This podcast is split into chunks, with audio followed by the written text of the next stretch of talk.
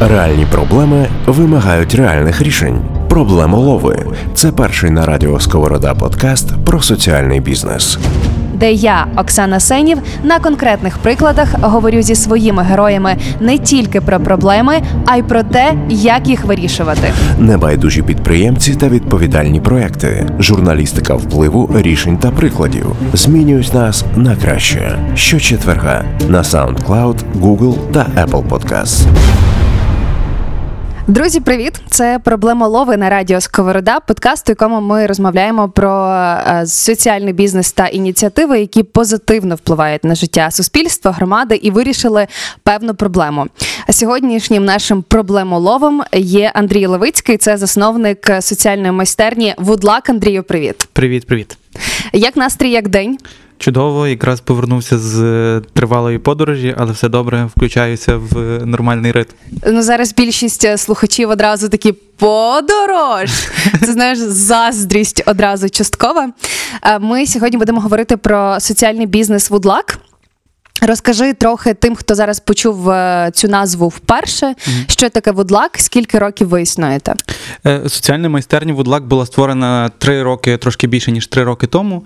Е, Фактично, ідея майстерні була зразу в тому, що це є соціальне підприємство, метою якої є вирішення будь-яких соціальних проблем. Для початку ми хотіли взагалі працювати з хлопцями, які закінчували перебування в інтернатних закладах. І зразу їх брати фактично до себе на роботу. Як перша робота, де би могли зразу паралельно вчитися е, деревообробці і так далі.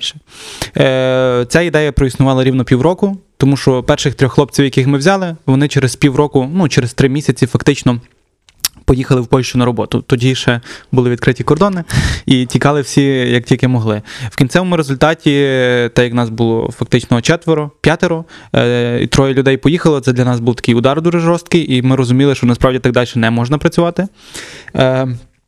І я просто в той той же самий вечір щось такий злий був, написав у Фейсбуці пост величезний, типу, шукаю там столярів, 10 років досвіду, е, там, я не знаю, обов'язково освіта. Ну там такий список написав. Ну, хто його знає, може пощастить. І насправді пощастило. Е, До нас прийшов такий Сашко. Він сам атовець, який повернувся за то, е, мав певні проблеми зі здоров'ям. Е, Він був на реабілітації в центрі для наркоалкозалежних. В нього були проблеми з наркотиками, з алкоголем. Е, І він мені написав так-то і так-то. У мене дійсно 10 років досвіду. Я працював на меблевій фабриці, е, готовий працювати. Типу, давайте зустрінемося. Я кажу, давай зустрінемося. Ми зустрілись. Прямо біля майстерні показав, що ми маємо. Він каже: класно, ну, типу, можливості є, все окей. Е, Що по роботі, що по завантаженості.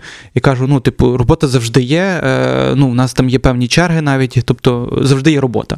Е, Кажу, стосовно роботи не переживай, мене цікавить е, питання, чи ти там десь через три місяці, через півроку не плануєш їхати за кордон і так далі. Він каже: ні.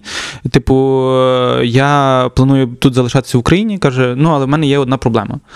І кажу, що сталося? Ну, він каже: типу, я прийшов тільки реабілітації в центрі для наркоалкозалежних, і, типу, мені ще потрібно певний час е, ресоціалізація.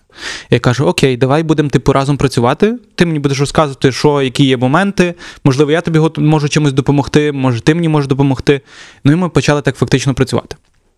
І через буквально е, два місяці я бачу, що Сашко дуже дуже так активно включився. Все окей, ми працюємо, все добре. Типу, ми встигаємо працювати, замовлення починають ще більше йти. І тут е, стається такий момент: е, ну, в нас не вистачає просто фізично рук. Я кажу: слухай, Сашко, скільки в тебе там людей в тому реабілітаційному центрі є? Він каже: ну, 25 чоловік. Я кажу, слухай, ну з 25 людей можна когось взяти на роботу, ну принаймні, щоб був помічником. Він каже: Ну так, є хлопці. Я кажу, давай клич їх. І ми почали фактично, оце народилася повністю заново ідея соціального бізнесу, як е, процес ресоціалізації хлопців, які е, прийшли реабілітацію в центр для наркоалкозалежних. Е, Дивись, я може запитаю дещо там не знаю скільки справедливо, несправедливу річ, але чи були в тебе острахи, що ці люди можуть зірватися і якби підвести і виробничі процеси на самій майстерні? Ми всі за них вболіваємо, але хтось з цих людей сильніший, хтось слабший. Як і, і які нюанси е, в роботі з ними ти помітив? Психологічні? Так, ти права на всі на, на всі 100%. Е, е, ну, статистика насправді говорить про те, що звичайна статистика говорить про те, що е, з 10 людей 8 людей повертаються назад до вживання. Наша статистика говорить, з 10 людей двоє людей повертаються до вживання. А ти маєш на увазі ті, хто працюють на майстерні? Так. Тобто, е, так ми мали е, історії, де хлопці. Поверталися до вживання. Е, ну, але ми розуміємо, що насправді це є частково наше недопрацювання, тому що е, в робочому процесі ти часто включаєшся настільки в роботу і намагаєшся настільки задовільнити клієнта, що ти банально можеш навіть не побачити е, якийсь стрес, який є в працівника. Люди, які мали будь-які залежності, е, вони дуже вони легко піддаються м, стресу. Та? Тобто ми можемо там зі стресом, образно кажучи, справитися, там, я не знаю, видихнувши, піти там десь на, на каву, я не знаю, поговорити з кимось з друзів. Е, люди, які мали вживання, насправді їм складніше це зробити. Особливо, якщо це були там е, алкоголь. Е, Алкоголь це ну, з моїх суб'єктивних е, вражень є значно важчим наркотиком, ніж е, будь-який інший наркотик. І відповідно важливо дуже нам, як, праці... як людям, які дають можливість працювати колишнім реабілітантам, побачити їхній емоційний стан. Тобто дуже важливо з ними спілкуватися. Ну, в нас, наприклад, є, образно кажучи, зранку е, ми робимо каву, і нас приблизно півгодини це ми просто проговоримо, що там, як там справи, в кого який там е, сьогодні настрій, і ти зразу автоматично бачиш, як людина реагує. Сьогодні, зранку, ти бачиш, чи все окей, чи не окей. Якщо щось не окей, ти починаєш, або я там прошу когось е, з хлопців, там, щоб з ним більше проговорив, що сталося. Бо не завжди. Зараз вже, на жаль, у нас е, з'явився такий бар'єр трохи е, ну, між працівниками і, образно кажучи, з е, офісом, тому що ну, офіс більше сидить, е, моделить е, прорахунки, і спілкується з клієнтами, виробництво, там хлопці більше зосереджені безпосередньо з роботою. Ну, але все одно, типу, ми намагаємося е, по максимуму зробити так, щоб хлопці, які є на майстерні, могли підтримувати один одного. Тобто, в нас е, зараз е, фактично. Е, З, е, скільки нас 15 хлопців, 8 хлопців це є колишні реабілітанти. 9 хлопців це колишні реабілітанти. Вони є. е, Ну, в нас вони на різних позиціях. Хтось водій, е, хтось е, в нас е, працює столяром, хтось з фінішною обробкою, хтось на монтажі їздить по-різному. Але кожен з них дуже важливо, щоб вони один одного підтримували. Тобто е, е, самі ж реабілітанти підтримують е, хлопців, які от-от є на якому мають якийсь стрес. Так. Ну і вони найкраще один одного розуміють, знаєш, так. тому що вони перебувають на різних етапах цієї реабілітації, і ти знаєш, як людина почувається, тому що ти сам був на цьому місці. Так, очевидно. І у нас, наприклад, є хлопці, які працюють там три через три дні. Чому? Тому що вони три дні працюють як психологи в реабілітаційному центрі, три дні працюють у нас як працівники, і вони чергують фактично. Е, Практику з теорією, тобто вони постійно працюють, і це насправді дуже добре для нас, тому що е, нас немає в штаті е, штатного психолога, але в нас є хлопці, які безпосередньо працюючи в реабілітаційному центрі, працюють також і в нас. І якщо там якісь стаються моменти, е, ну, образно, е, якісь складні моменти, то в нас є кому правильно зреагувати. І я, наприклад, якщо я не знаю, що робити, то я йду, е, ну, говорю з хлопцями. Реальні проблеми вимагають реальних рішень. Проблемолови це перший на радіо Сковорода подкаст про соціальний бізнес. Де я, Оксана Сенів, на конкретних прикладах говорю зі своїми героями не тільки про проблеми, а й про те, як їх вирішувати. До речі, ти просто знаходиш з ними спільну мову через те, ти, яким ти є по природі, по характеру, чи ти теж додатково з кимось спілкувався з психологів, чи можливо читав якусь літературу? Е, Читав літературу, але насправді з психологами ну, я проходив курси додатково е, безпосередньо на реабілітаційному центрі. Е, вони називалися Як прийняти сина наркомана або Як е, справитися з алкоголіком в сім'ї. Тобто, це в- було для мене важливо навіть просто побачити, ну, бо це групи, такі були закриті групи, та, де батьки слухали, як правильно. е, Реагувати на те, що їхній син там алкоголік чи це. Ні, насправді найбільша проблема в тому, що самі батьки не можуть сприйняти, що їхня дитина є. е, Є залежною, та? Е, і власне реабілітація починається тільки тоді, коли ти сам розумієш, що в тебе є проблема з залежністю. Оце є, типу, від цього моменту починається вже реабілітація. До того це все, ну, як би це сказати, пусті слова. Просто важливо визнати, що ти є там незалежний і все. Е, ну, в нас, наприклад, в майстерні е, в- теж хлопці, які приходять до нас на, на роботу, вони мають різні досвіди. Та? Не всі є там професійними майстрами там, по дереву чи ще щось. Але ми намагаємося їм показати, як працювати. Вони мають спочатку такий. Е, короткий курс, е, як, е, ну, як працювати з інструментом, що робити. Є спочатку з ними ментори, які супроводжують. Ну і поступово фактично вони е, починають набирати більшу і більшу відповідальність. І от е, що я помітив, насправді, що дуже важливо, це коли ти даєш людям е, відповідальність. Тобто вони бачать, що від їхньої роботи залежить робота іншої людини. І тоді починається реально двіж. Починається швидкість, починається якість, починається робота і так далі. Тобто, В таким тому чином. якраз напевно знаєш е, сама сіль, що кожна людина, мені так здається, повинна відчувати себе важливою.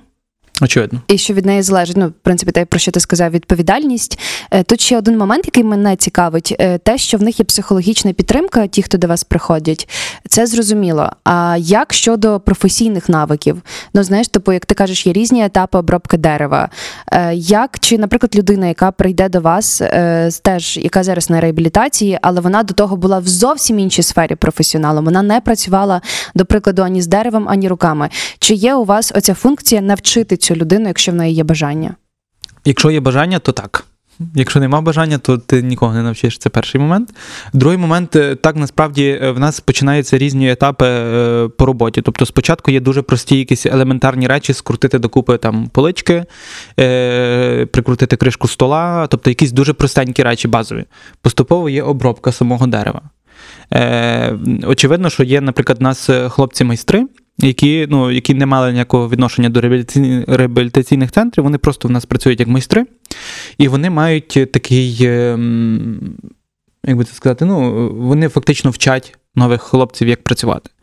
І очевидно, що е, комусь краще вдається, комусь гірше вдається, але все одно в цій сфері важливий досвід. Тобто важливо працювати, працювати, працювати, і тоді поступово набивається рука. Тобто не можна там зразу записати інтерв'ю з першого разу, та там, образно кажучи, ти мусиш декілька разів спочатку попробувати, потренуватися перед зеркалом, я не знаю. Зафакапити. Так, так, тобто це нормально, так. Але ну, так як в нас, ми, ну, в нас були перші замовлення, за які мені було так соромно, що я, ну, чесно, типу. Це ти вже в кінцевий варіант бачив, він тобі та, не подобався, ви переробляли? Так, та, ми переробляли. переробляли. Ну, тобто, це, це були, в нас було багато замовлень, які ми. Переробляли, які е, не віддавали, ну які мусили просто відтягнути по термінах і так далі. А скажи, будь ласка, клієнти, які до вас звертаються, е, як часто вони йдуть на зустріч, і, і чи зразу ти їм розповідаєш про ваш бренд і що він має соціальну складову? Е, ну, в нас є різні клієнти. У нас є, наприклад, корпоративні клієнти, це там певні it компанії які з нами працюють виключно через те, що ми є соціальне підприємство.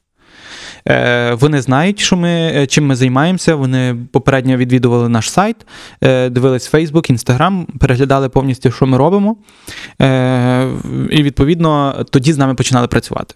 Спочатку ми робили там одне замовлення, два, потім поступово цілі офіси облаштовували. Натомість їм була важлива власне соціальна складова. Натомість є клієнти, яким не важлива соціальна складова, але їм подобається візуалку, яку ми робимо. Тобто їм подобаються наші столи, їм подобаються наші меблі, е, інтер'єрні рішення, які ми пропонуємо, тобто е, по-різному. Але все одно, якщо подивитись, для нас є е, для, для нас є більш ціннісний клієнт, який є. Приходить до нас через Facebook чи через Instagram, через те, що він попередньо замов... перед тим, ніж нас щось замовити, читає, хто ми є, що ми робимо. Е, та в нас є от зараз, наприклад, е, клієнт, такий е, е, пан Олесь. Е, в... Далі не будемо говорити прізвище імена, але насправді е, в... ну, він нас е, дуже сильно, як би це сказати, напоумив, та? Е, тобто він нас підштовхнув на, на роздуми і на, на, на, на роботу над сервісом.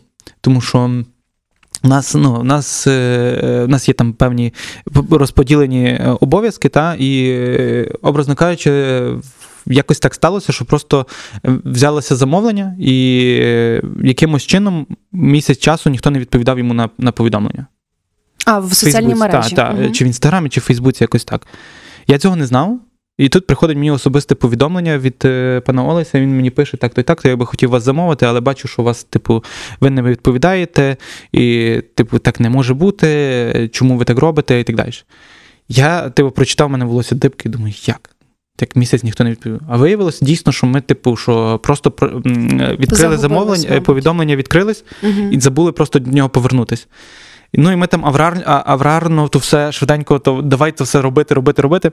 В кінцевому результаті е, ми приїжджаємо на монтаж, а там е, просто на 10 сантиметрів шафа менше, ніж мала бути. І най, найсмішніше в тому всьому, що на монтаж поїхав спеціально я, тому що я хотів з ним поговорити, ну, перепросити, тому що дійсно, типу, це дуже ну, некрасиво було і так далі. І тут я приїжджаю, бачу ту шафу, думаю, Йосиф Флавій, як так можна було натупити? Ну просто ну, нереально. І ну, я йому кажу, кажу, так то і так, то ну, типу, у нас така проблема. Ми готові це все переробити. Е, треба зачекати. Е, як ви скажете, так і зробимо. Ну, він, типу, каже, добре, все окей. Е, типу, він, ми погодили переробку. Тут в нас е, починає хворіти один майстер, починає хворіти другий майстер.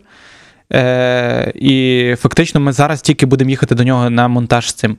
Тобто е, цей Олесь, це для нас, кажу, це для нас було настільки якимось е, е, Випробуванням. випробуванням, але насправді просто з його реакції я розумію, типу, що він злий, е, що він незадоволений і так далі. Е, Типу, але оце він реально нас, е, як би то сказати. Ну так пробудив трохи, тому що ну, ми собі жили в окулярах таких рожевих, що все добре, ми собі працюємо, нас все так, все гарно, все добре, все чітко. Але насправді факапи є, факапи е, насправді вистачає. Е, є затримки, не, не завжди там зі сторони нас, є часто затримки зі сторони постачальників. Типу, є багато моментів. Дуже важливо насправді оце, е, розуміти, що ну, проблеми вони можуть виникати важливо розуміти, як з ними справлятися. Тобто, якщо сьогодні там таке враження, що валиться світ, треба просто видихнути, зрозуміти, що насправді завтра ця проблема буде значно меншою, ніж вона зараз є. Просто треба до цього дуже спокійно ставитися, робити висновки. Розуміти, чому так сталося, і не повторювати, намагатися не повторювати, бо так не виходить завжди, щоб все, все було ідеально. Тому насправді важливий дуже сильно відгук клієнта. Е, в нас був теж такий досвід. Ми просили е, одну компанію, щоб вони е, продзвонили наших клієнтів і попиталися, чим, чи вони задоволені, не задоволені, що, що їм не подобалось, що сподобалось і так далі. І коли ми насправді е, проговорили, ми бачили насправді, що найбільша наша проблема це терміни, тому що раніше. Коли було менше замовлень, ми говорили, що ми встигаємо все робити за 14 робочих днів. Ми все встигаємо, все добре, все прекрасно. Зараз 14 робочих днів нам не вистачає. У нас ну, реальність така, що у нас пішла настільки велика загруженість, що ми просто не встигаємо фізично. А з чим ти пов'язуєш, до речі, збільшення цієї загруженості? Ви більше почали про себе говорити в соціальних мережах, чи які чинники, як, як на твою думку? Ну, в нас дуже багато насправді рекомендацій. Тобто, в, в нас багато хто рекомендує. Тобто, в нас дуже добре працює жива реклама. Ну і в принципі, в меблевому бізнесі дуже часто ти вистрілюєш тільки після третього року життя. Ого, Так. ну але в принципі, знаєш, кажуть, е, якби в загальному, просто там в сфері бізнесу кажуть, що три роки це є термін випробування. Так. Якщо після трьох років ти там не вийшов в плюс або там навпаки в мінус, то якби це вже погана історія. Так, так, так. Ну, в нас та сама історія насправді, тому що е, ну, в нас є досвід роботи там. е, В, ми відправляли там певну продукцію і за кордон. Е, е, в Париж ми відправляли тумби, е, тобто в Австрію ми відправляли меблі наші. Тобто, в нас є досвід реально дуже якісних, хороших продуктів, які ми робили. Е, про нас починають говорити. Я зараз от дивлюся, там якісь є в Фейсбуці спільноти, які нас тегають просто через, ну, через собачку. Люди нас тегають, що, типу, о, ви, ви в них можете це замовити. Тобто починається вже оця жива реклама, яка дуже активно, е, дуже активно працює. Е, зараз насправді я думаю, що теж вистрілило дуже сильно, бо ми подавалися на цей конкурс від Розетка. Е, і, власне, типу, ми там ну, досить активно е, мали таку промоцію, дуже гарно працювало, все окей. Типу, про нас починали, почали дуже сильно говорити. Е, У нас збільшилася і аудиторія, там і в Фейсбуці, і в Інстаграмі. Е, Плюс, насправді, ми почали працювати з дизайнерами. Тобто, дизайн А до цього хто робив дизайни? Е, По-різному. Тобто, е, часто нам просто кидали картинку з інтернету, зробіть Мгм, таке, можете зробити? ясно. Окей, можемо, так. А зараз ми працюємо там з дизайн-студіями, е, з дизайнерами, і вони безпосередньо починають ну, теж нам підганяти клієнтів. І це насправді дуже, дуже ціннісний ресурс і дуже. Дуже позитивно впливає. Зараз, от який у нас є виклик, ми, ми шукаємо фактично людей е, в команду е, монтажників. Тобто нам не вистачає зараз е, фактично людей, які б могли монтувати, не вистачає людей, які б могли робити конструк... конструктиви, тобто конструкторів, тобто нам потрібно в команду. Нам потрібно зараз більше. Ну, фактично, найбільше наш зараз запис, запит це є конструктори. Ну, нам треба принаймні ще двох людей. І е, монтажників нам треба 4 4-6 людей. Тобто, які потрібно. Проблемолови. Журналістика впливу, рішень та прикладів. Я ще згадала, і ми трошки менше про це проговорили е, про цих людей, яким ви допомагаєте соціалізовуватися і працювати. Бо в описі Вудлаку вказано, що ви допомагаєте е, нарко або алкозалежним, і також людям, які повернулися з АТО. Це взагалі окремий, ем, окрема група людей з психологічної точки зору, як мені здається, яка з'явилася після 2014 року в Україні. Е, і Неодноразово Уляна Супрун писала про це пости, і також мої колеги, журналісти, писали про те, що таким людям ем, дуже важко, коли вони повертаються з окопів е, в абсолютно спокійні свої міста. Де життя триває так, ніби війни десь на сході немає, і це дуже важко їм з- психологічної точки зору. Е, Як, е, який ваш досвід роботи з такими людьми, і що треба враховувати потенційним роботодавцям, які захочуть теж десь е, робити свій бізнес соціальним і наймати на роботу людей, що повернулися з АТО. Зараз ми називаємо це ООС, зони ООС. Е, Твої рекомендації і твій досвід. Ну, дивись, насправді, е, типу, майстерня створювалася фактично як е, момент того, що ну, я сам повернувся зі Сходу як волонтер. Я три роки фактично волонтером на, на сході з буром. І ну, для мене це теж було дуже складно, тому що насправді я емоційно дуже сильно втомився. Тобто, це було таке повністю тотальне вигорання. Я, ну, я вже не міг насправді е, бути на, на самому сході, тому що е, ці постріли е, це такі якісь постійна деп- депресія довколишня, вона дуже сильно грузила. Е, Ну і власне майстерня створювалась фактично як, е, як альтернатива тому, щоб е, що я був на сході, я хотів щось тут робити. Я я розумів, що це буде точно бізнес, я розумів, що це буде точно соціальний бізнес. Я до кінця не знав, що це буде майстерня, але фактично, провчившись е, в Львівській бізнес-школі, я розумів, що це буде майстерня. Та? Ми там писали проекти. Фактично, бізнес-школа вона мені дала такий перший поштовх до того, щоб, щоб це робити.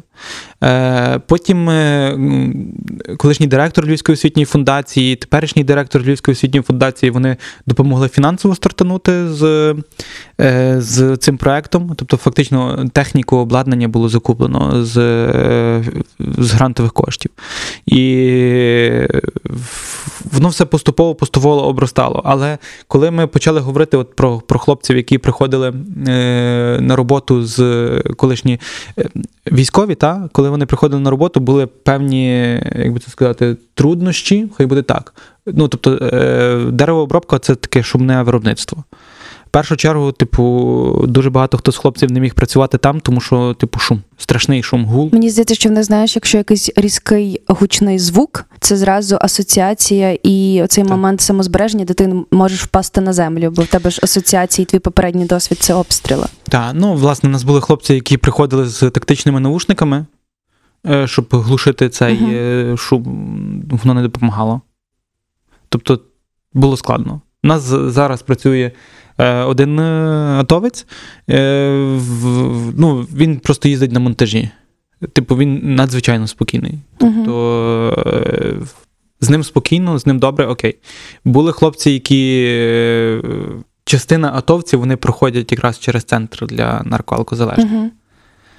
Розумієш, про що я Так. Тобто тут, тут той самий Сашко, він був атовцем, і в нього була така історія, що ну, він, е, він сам з Червонограда, і в нього було просто дилема. Він вийшов на балкон, і в нього була дилема або йти на реабілітацію, або скакати вниз.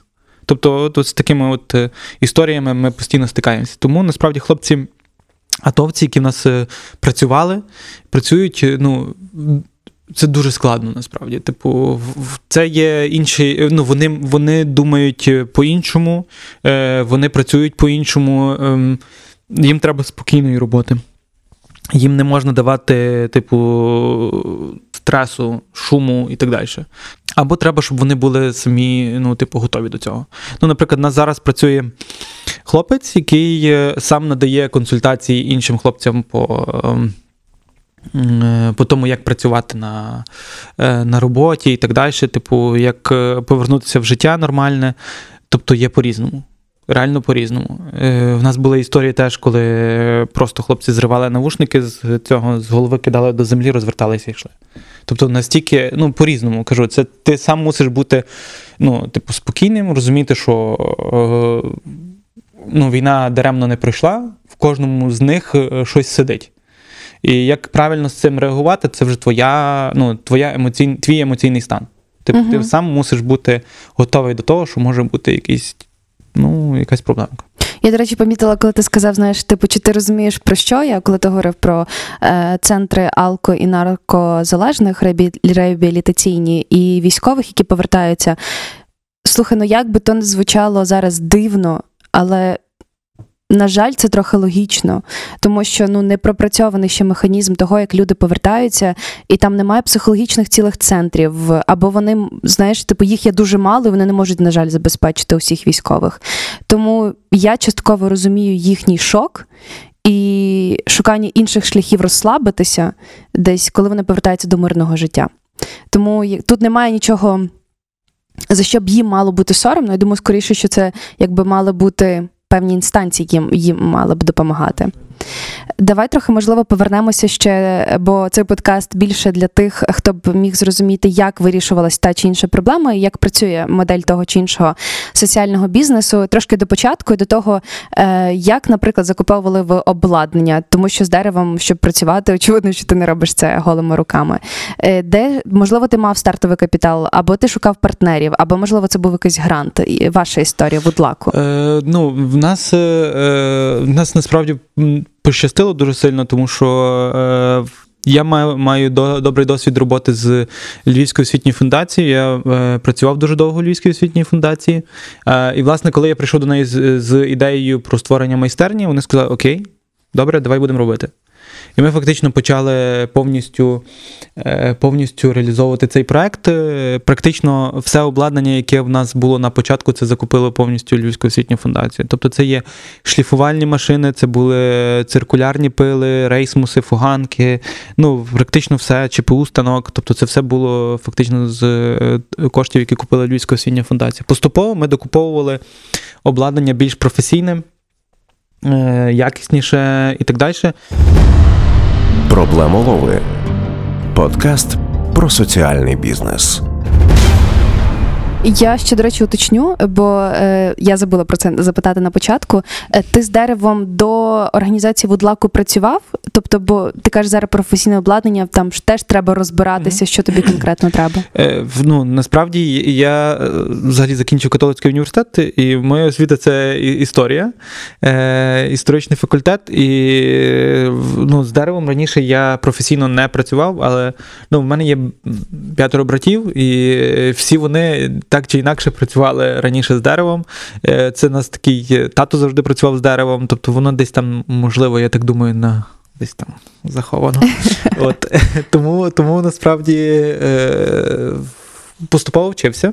Я розумію просто, як працює сам механізм, обробка і так далі. Плюс YouTube, Інстаграм, е, е, блоги якісь, і поступово-поступово фактично навчився це все робити.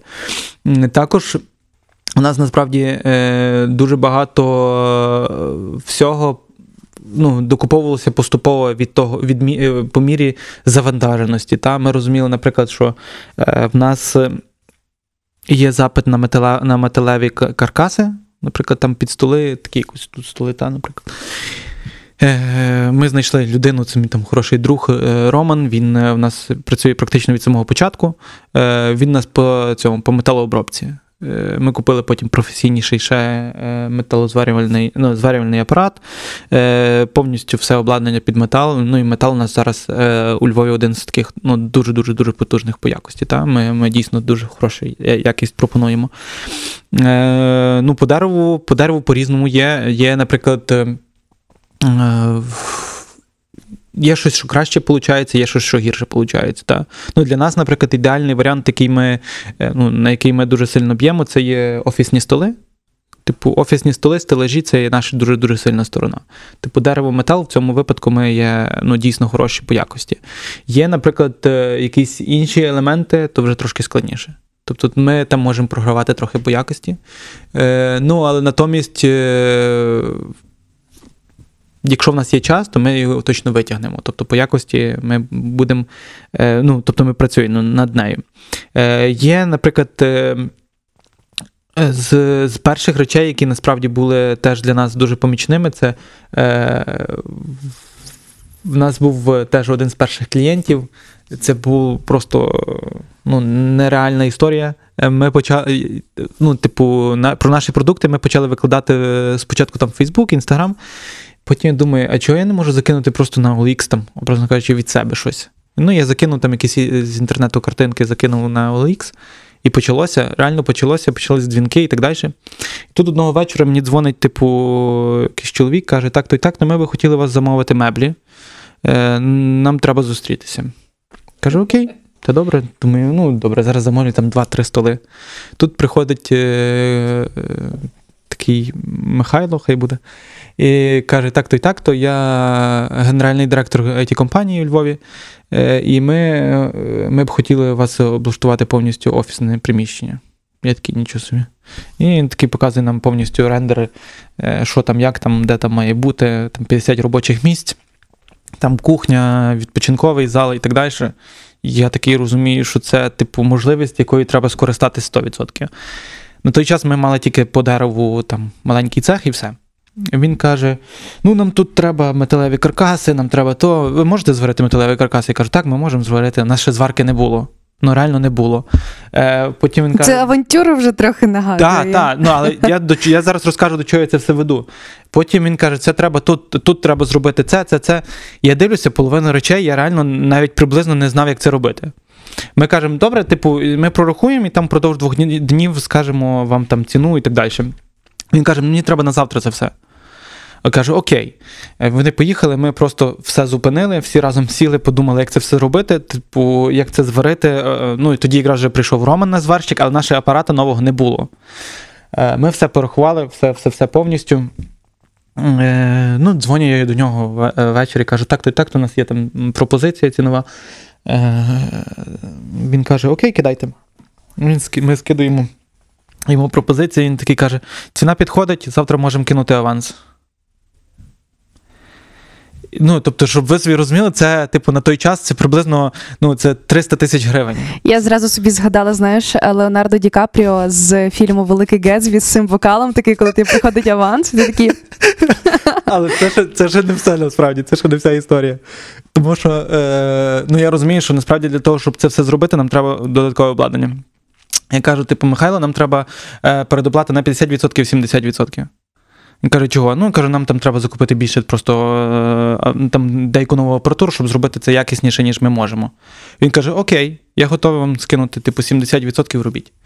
Ну, типу, нам реально пощастило. Ми купили фактично з цього замовлення дуже багато техніки нової. Ми е, мали практично два місяці беззупинно роботи. Ми повністю облаштували весь офіс, там були теж свої факапи, треба було там перемальовувати ще щось. Ну, але цей е, Михайло реально навчив нас дуже дуже дуже добре теж е, роботи бізнесу, е, тому що він. Він е, дуже швидко приймав рішення. Він дуже швидко, типу, якщо щось не вийшло, він настільки нас, типу, як би це сказати правильно, е, ну, Мотивував. Мотивував, хай буде так, мотивував, що, що ми просто дуже швидко могли змотивовані швидко вирішити проблему, яка була. Але насправді я кажу, цей випадок, який. який нас просто порвав. Ми розуміли, що ми готові до, до об'ємів, ми готові до типу до продукції. Е, і насправді, фактично, з цього моменту почалося реально типу життя вудлаку, тому що ми почали робити дійсно дуже дуже великі проекти. Е, Потім, знову ж таки, ця it компанія нас порекомендувала до іншої it компанії, і пішло пішов коло. Тобто ми починали працювати з айтішками, з айтішками дуже активно. Ну, якби не коронавірус, направ- на, на сьогоднішній день, та, ми б вже мали ще один величезний офіс на 200 робочих місць. Тобто е, це, це, це дуже потужно мало би бути. Ну, але в нас насправді коронавірус порвав е, продажі на 80%. А як ти, як очільник, засновник цього бізнесу, які ти приймав рішення для того, щоб хоча б трохи мінімалізувати негативний вплив коронавірусу? Ну, в нас були насправді. Я ну про плани фіна... в плані фінансовому. Так, так. Ну, типу, в нас була позика, е, очевидно, та, е, фінансова. У нас був певний фінансовий буфер. Е, ну, ми проговорили з хлопцями, що типу, ми залишаємо тільки ставки, і суто е, є певний відсоток від виробітку, дуже-дуже без бонусів, без нічого. Частина команди пішла, Угу. то очевидно, що є відсіювання кадрів. Прийшла натомість ще інша частина команди. Е, Це люди теж з реабілітаційних центрів не чи по-різному? Не з реабілітаційним. Мгм. Хлопці, які були з реабілітаційного центру, залишились з нами. Угу. Проблему лови з Оксаною Сенів на радіо Сковорода. До речі, е, дивись. Якби мені здається, що людям без залежностей, просто середньостатистичним, там в з хорошим здоров'ям, я не знаю, там і психічним, і фізичним, карантин якби було непросто перенести. Це замкнений простір, це відрив від твоєї звичної роботи, навіть якщо ти працював з дому, так? І це тривало там не тиждень, не два, це триває ну майже досі, просто є певні послаблення.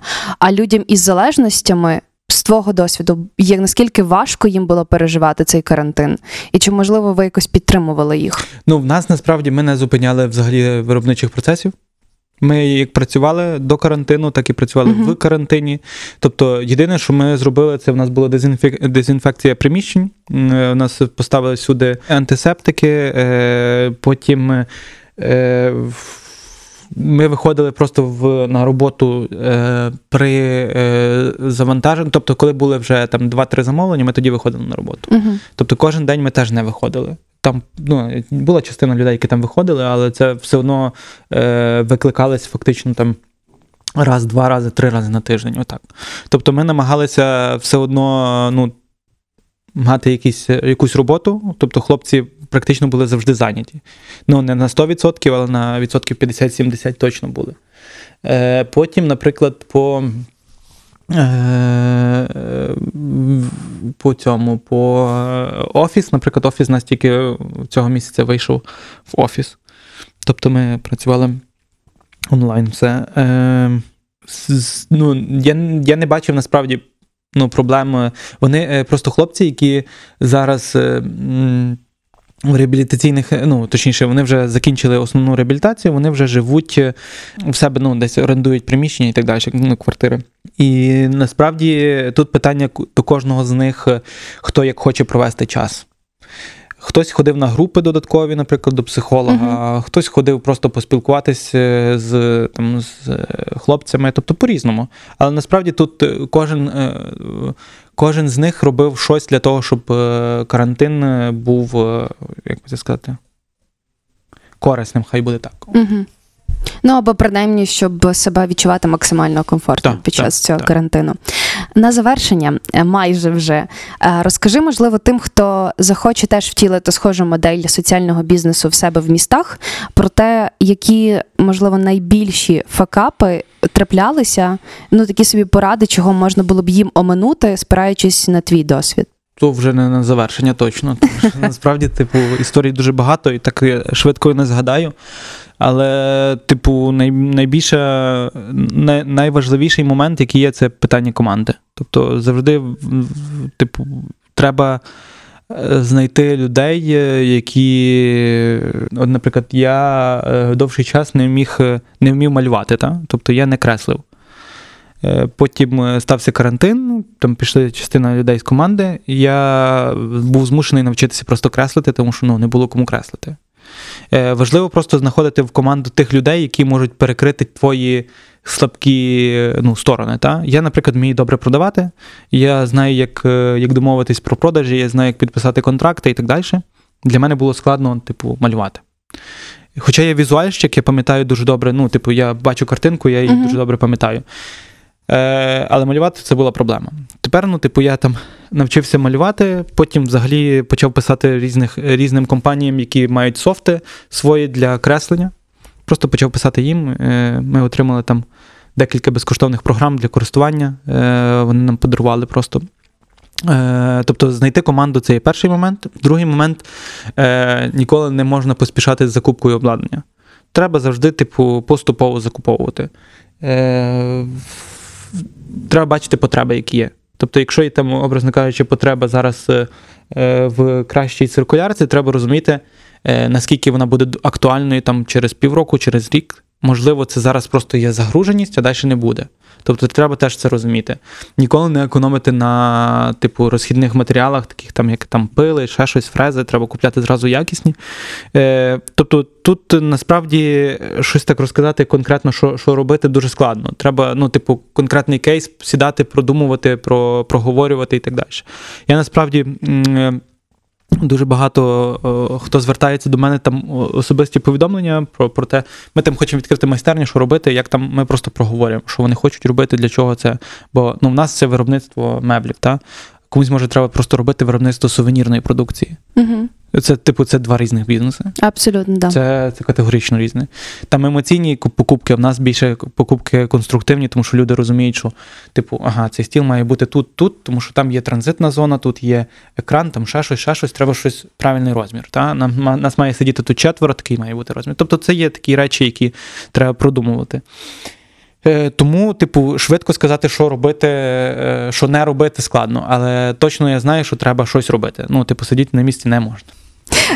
Це 100% і бути проблемоловом, вирішувати певні проблеми. Андрію, я тобі дуже дякую. Е, Нагадую, що це був Андрій Левицький, засновник соціальної майстерні Вудлак, яка допомагає соціалізовуватися людям, які повернулися з зони АТО, а також алко та наркозалежним. Я думаю, що вас можна знайти у Фейсбуці раптом, що і тим, хто захоче можливо щось замовити для офісу, і тим, хто можливо захоче звернутися до тебе за певною порадою. Шукайте сторінку Вудлак у Фейсбуці, інстаграм, мабуть, теж є. Е, І я тобі дуже дякую. Дякую тобі. Тоді на зв'язку. На зв'язку. Подкаст створений в рамках програми Media Emergency Fund, яку реалізує Львівський медіафорум за фінансової підтримки фонду розвитку змі Посольства США в Україні. Погляди авторів цього матеріалу не обов'язково збігаються з офіційною позицією уряду США. Починаємо з проблем, знайомимось з рішеннями. Небайдужі підприємці та відповідальні проекти змінюють нас на краще. Проблемолови з Оксаною Сенів на радіо Сковорода.